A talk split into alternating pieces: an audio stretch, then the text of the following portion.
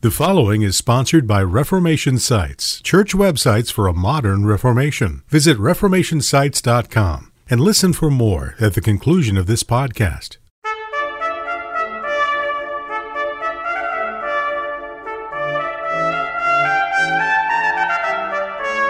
This is Theology on the Go a brief interview about an eternal truth. There are a large number of people out there who are genuinely Christians, but the church is dispensable as not something that is essential at all, but that one can easily do without.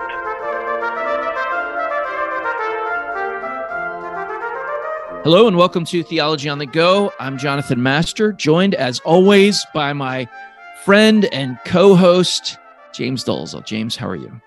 I'm well, not partner in crime. I mean, there are limits. I almost said it. I almost said it just because it seemed to flow, but it really isn't the right thing to say. Um, we we have a, a, guest today that we're both really delighted to welcome, uh, Terry Johnson, who's the senior minister of Independent Presbyterian Church in Savannah, Georgia. He's written a number of books over the years. We've had him on for interviews before. I I, I want to say at the outset, if you haven't read his books on worship and particularly worshiping with Calvin, you should pause the podcast and go out and order them right now. But that's not the book we have him on to discuss today. We have him on to discuss a new little book that he's written called Who Needs the Church? question mark why we need the church and why the church needs us. So Terry Johnson, thank you for joining us. Um, thank you. It's an honor and I appreciate I do appreciate the opportunity to uh, talk about the book with you. Well, we're we're thankful for your labor in in writing it. I wanted to begin with the problem. Uh, what was it that you either saw in your own congregation or saw as you met other people in your ministry what what was it that provoked you to write what really amounts to an excellent little introduction on ecclesiology? But what were the what were the driving factors? You mentioned some problems at the beginning some cultural problems that we're seeing uh, to a greater and greater degree. I wonder if you could outline those for us. Uh, well the main problem was a very practical one for us as a church and that was uh, among the younger people um, post college who were visiting the church uh, there seemed to be very little awareness of the importance of the church, and a, and a, significant number of people who were just drifting from church to church or not going to church at all, and uh, and yet were were genuinely, um, you know, evangelical Christians.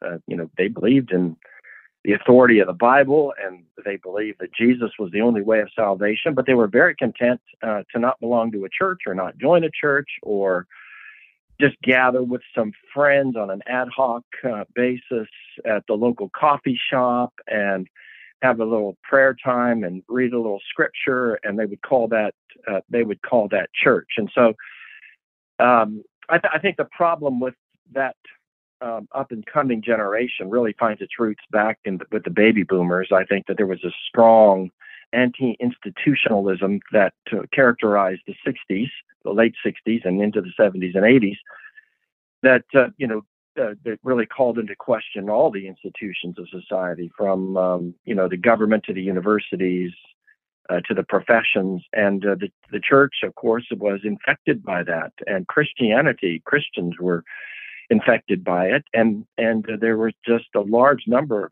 a large there are a large number of people out there who are genuinely Christians, but the church is dispensable It's not something that is essential at all, um, but that one can easily do without.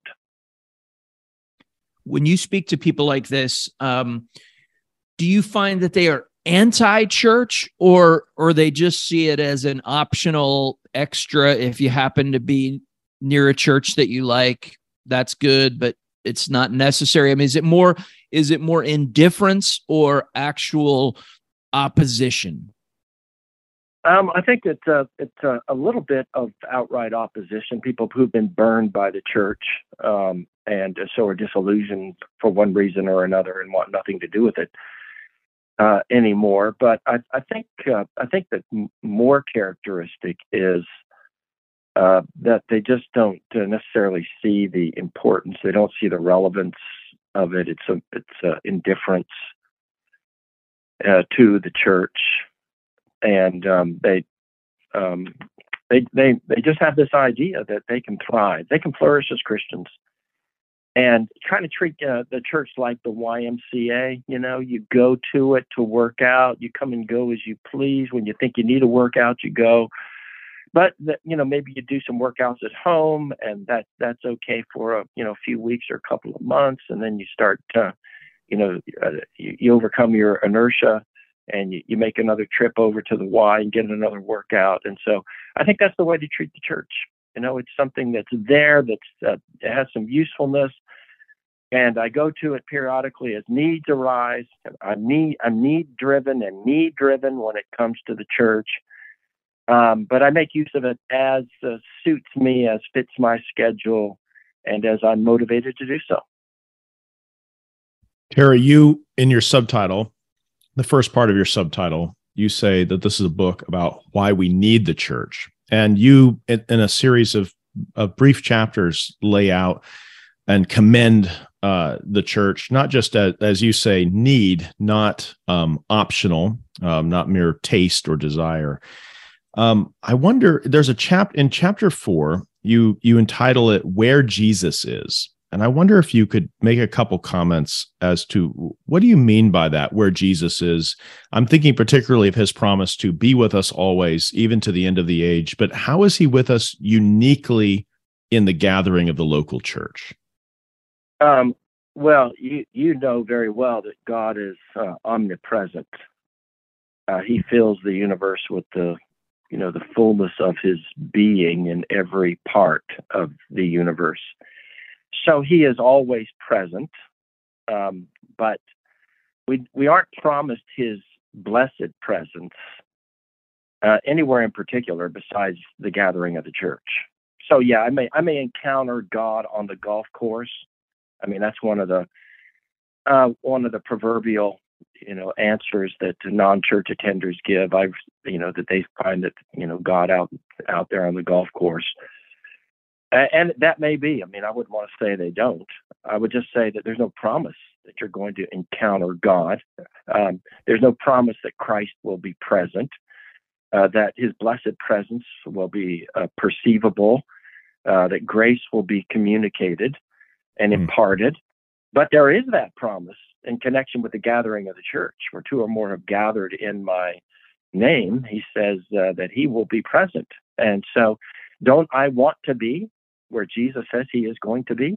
Uh, it, wouldn't that be a, a essential? Wouldn't that be a priority uh, to be where he says he will be and where he promises he will be is where his people have have gathered. And I, I, I would say a sub point to that, which I think is crucial to understand, is is that the church of which Jesus is speaking there in Matthew 18 is the visible church. And see, one of the excuses that you hear from people who have no ecclesiology and who are ready to dispense with the church or or treat it as a as something there to serve them rather than that they are to serve and so they attend at convenience and not as an obligation or a duty uh, is that uh, their church is you know their own family or their church is the handful of people that they gather with at their own convenience periodically that's their church and the church of which Jesus speaks is a church to which a thing can be told. Tell it to the church, he says in that same passage. Uh, in other words, the church has some structure. The church has a membership because the uh, the the unrepentant sinner can be excluded from it. Let him be to you as a Gentile and a tax gatherer. So the church of which Jesus is speaking, if you if you you know if you want to penetrate into the the depths of what he's saying there, is, is an institution. It has membership. One can be included and excluded. That means there are standards of belief, standards of conduct. That means there must be leaders, officers, a, a form of discipline. So we're talking about visibility now. We're talking about the church as an institution. It's that church that he says uh, he will bless with his presence. So I think that the whole argument of the anti-institutionalists, and I think just collapses in light of Matthew 18. Um, so if you combine Matthew 16, I will build my church, and you join that to tell it to the church, you can see that it, it is an absolute priority uh, uh, according to Jesus in terms of his whole the whole incarnation, uh, the atonement, and and his earthly ministry. What's he there to do? Well, how does he sum up the incarnation?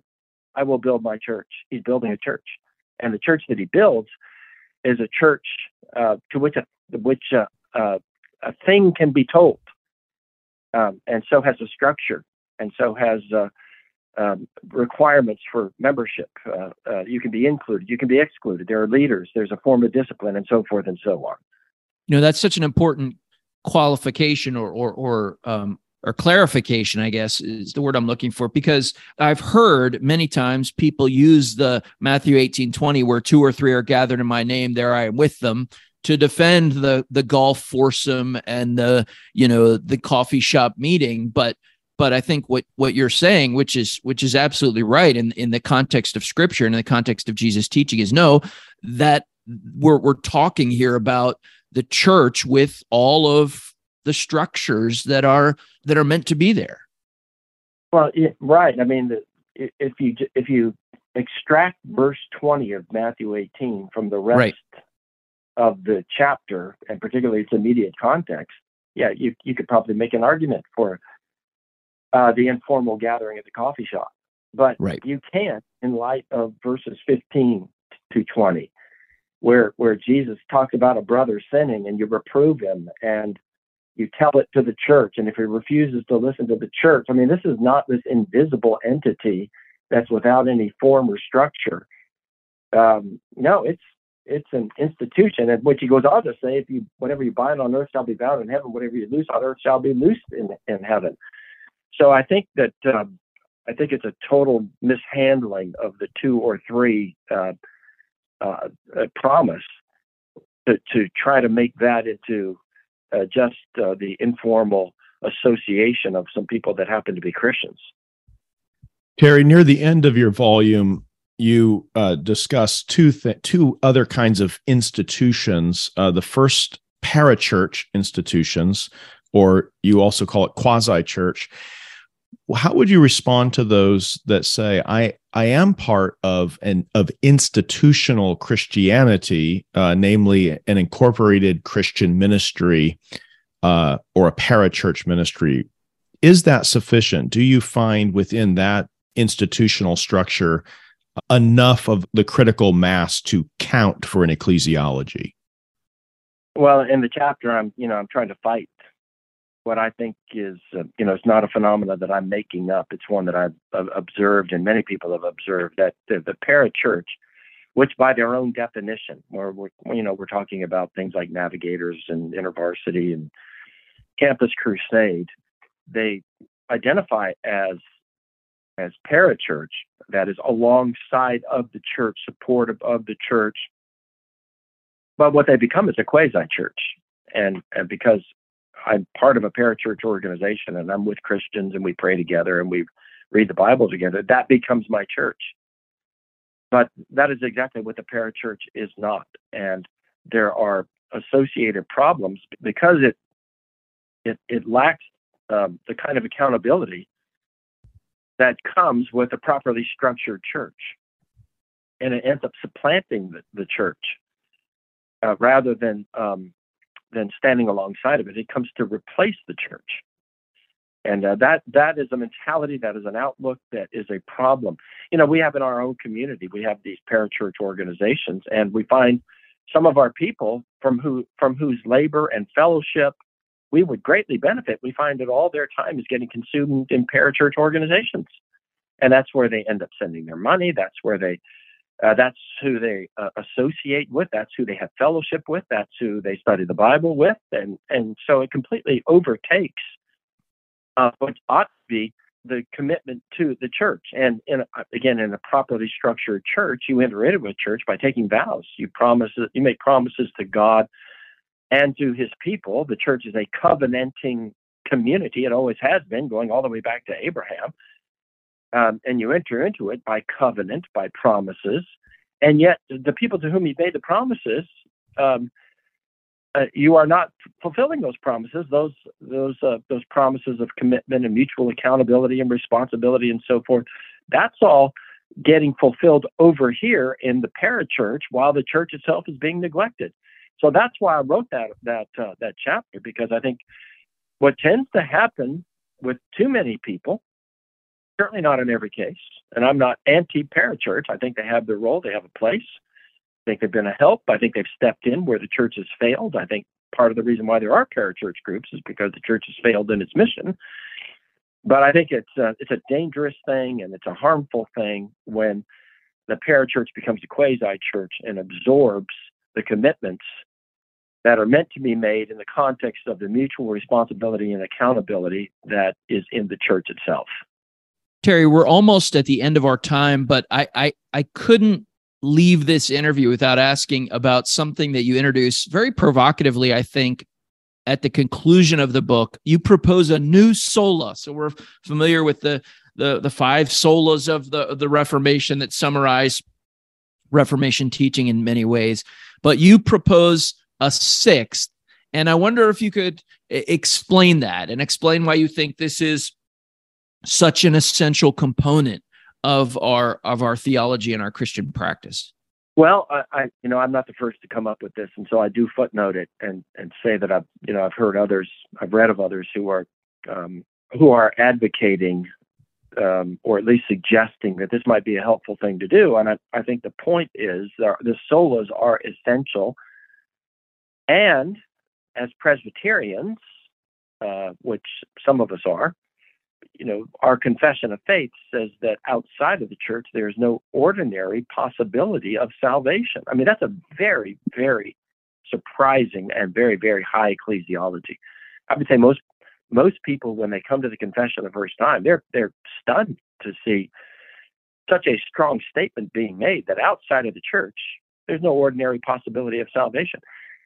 Well, whereas I think if you read the book of Acts, Uh, with any honesty at all, you'd have to say that the the New Testament and you know and go on through the epistles does not imagine, does not envision the possibility of somebody being a Christian and not being a part of the church. If you're a Christian, you get baptized into the fellowship of the church. If you're not baptized into the church, you're not really a Christian. You confess me before men, I confess you before my Father who is in heaven. You can you believe in your heart, you confess with your mouth. In other words, you step forward and you publicly identify with with God's people, with the disciples of Christ by being a part of the church that he loves and whom which he nourishes and cherishes and which he purchased with his own blood. And so um, I'm I'm suggesting it because I think it needs we need to reaffirm that it is essential. It's not an option uh, for us to be a part of the institutional visible church. It is absolutely essential. And the confession, and I would argue scripture itself, um, closely connects salvation with membership in the visible church. Well, Terry, thank you for your work uh, on this little book, and we are hoping that it gains a wide audience. Uh, certainly, James and I both benefited from it, and and thanks for your time today. We really appreciate it. Well, thank you. I'm hoping that the book will be helpful. Um, and I, I, wrote it at the prompting of one of our younger ministers uh, because he was so troubled by the fact that his generation uh, tends to have such a low view of uh, of actually uh, being a part of and members of uh, the church. So I hope it's helpful uh, to those who are finding the same problem, and I, I hope it'll be useful to them as they try to redirect the thinking of young Christians. Well, I I think it really hits the nail on the head with respect to that problem, which I think all of us have have seen is it is an increasingly uh, significant one in our culture today. So we we thank you for it. All right. Well, thank you for the opportunity. Well, James, this is a book that is written to address a contemporary problem, and there are statistics in the be- in the beginning that talk about how people view church and all this kind of thing. Um, but but the reality is that this is in one sense a very timeless little book because the truths contained are very clearly presented and they're biblical. It's just a it's just a short introduction to ecclesiology when you get right down to it. Jonathan both you and i have worked for many years uh, for parachurch organizations. And we have seen uh, within those organizations uh, something very much like what uh, Terry Johnson is talking about, where the Christian fellowship and the camaraderie enjoyed within that institution becomes a surrogate for the church, but you don't have membership and you don't have discipline and you don't have sacraments or officers. You might have preaching and a chapel service, but that's not the same thing as your pastor shepherding you through the public ministry of the word. And while we both are believers in the benefit in the profitability uh, to individuals and to churches of those parachurch organizations, I think the dangers that he outlines um, are very real. And I think he spotlights, as you mentioned, a, a deep underlying non-committal, non-committance, if that's the right word, to the institution of the of the church as opposed to an institution of Christians. And we should distinguish between the two of those. Yeah, I think you're right. It's it's probably one of the besetting sins of parachurch organizations. Uh, so much so that unless you're working hard to avoid it, um, it, it almost some seems inevitable that it will creep in to some degree. But in any case, there are other things as well. It's not just parachurch organizations. It's the coffee group that I get together with where we have some deep conversations, or the golf foursome where we talk about our marriages and our spiritual life all of which can be good and encouraging and helpful but that's not the church. And um, so that that's really the the burden of the book but that is a such a widespread problem. I thought when he brought up the uh, example of I I can meet Jesus on the golf course, uh, and I don't want to deny that. He you know he fills heaven and earth, um, and he dwells in each of us through His Spirit. I just I I wanted to throw in there why does that always have to happen at 10 a.m. on Sunday morning? right, right, right. yeah, no, that's it. Yeah, I, all the, and and well, actually, that that brings up a serious point, which is some of these things may have ancillary benefits and even maybe spiritually beneficial, but in no way can they be allowed to compete with God's commands or to compete with the church. If if that's happening, then you can be sure that whatever it is you're experiencing, it's not a blessing of the Lord. Well, I think that I think that Terry does a very good job commending the importance of the church in our lives and also of our lives in the church. And I think he hits both sides of those that the church is the people it is the ecclesia it is the gathering but as he as he said and this is this was just vintage terry johnson really walking through what is necessary for the structure, not just a kind of sentimental gathering of people who like the same songs and all love Jesus, which isn't the worst thing in the world, but also not the church. That's right. So the book is Who Needs the Church? And then the subtitle, Why We Need the Church and Why the Church Needs Us by Terry Johnson. If you'd like to enter to win a copy of this book, we do have a few to give away. You can go to placefortruth.org, click on the Theology on the Go link. There'll be a place for you to enter your information there. If you are able to give, uh, so important that uh, we have regular donors who support us. That's why we're able to do this. You can do that at placefortruth.org or at alliancenet.org. And if you know someone who might benefit from this podcast, please spread the word, share it with them, uh, rate and review on wherever you uh, wherever it is that you download these podcasts. So that helps us spread the word. And we want to thank you for listening to Theology on the Go, a brief interview about an eternal truth.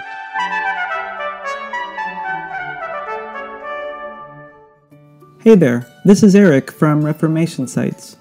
These days, having an effective church website is vital to ministry. Unfortunately, it's not easy to find someone in your church to put together a site that reaches out to visitors and ministers to members. That's what Reformation Sites does for your church.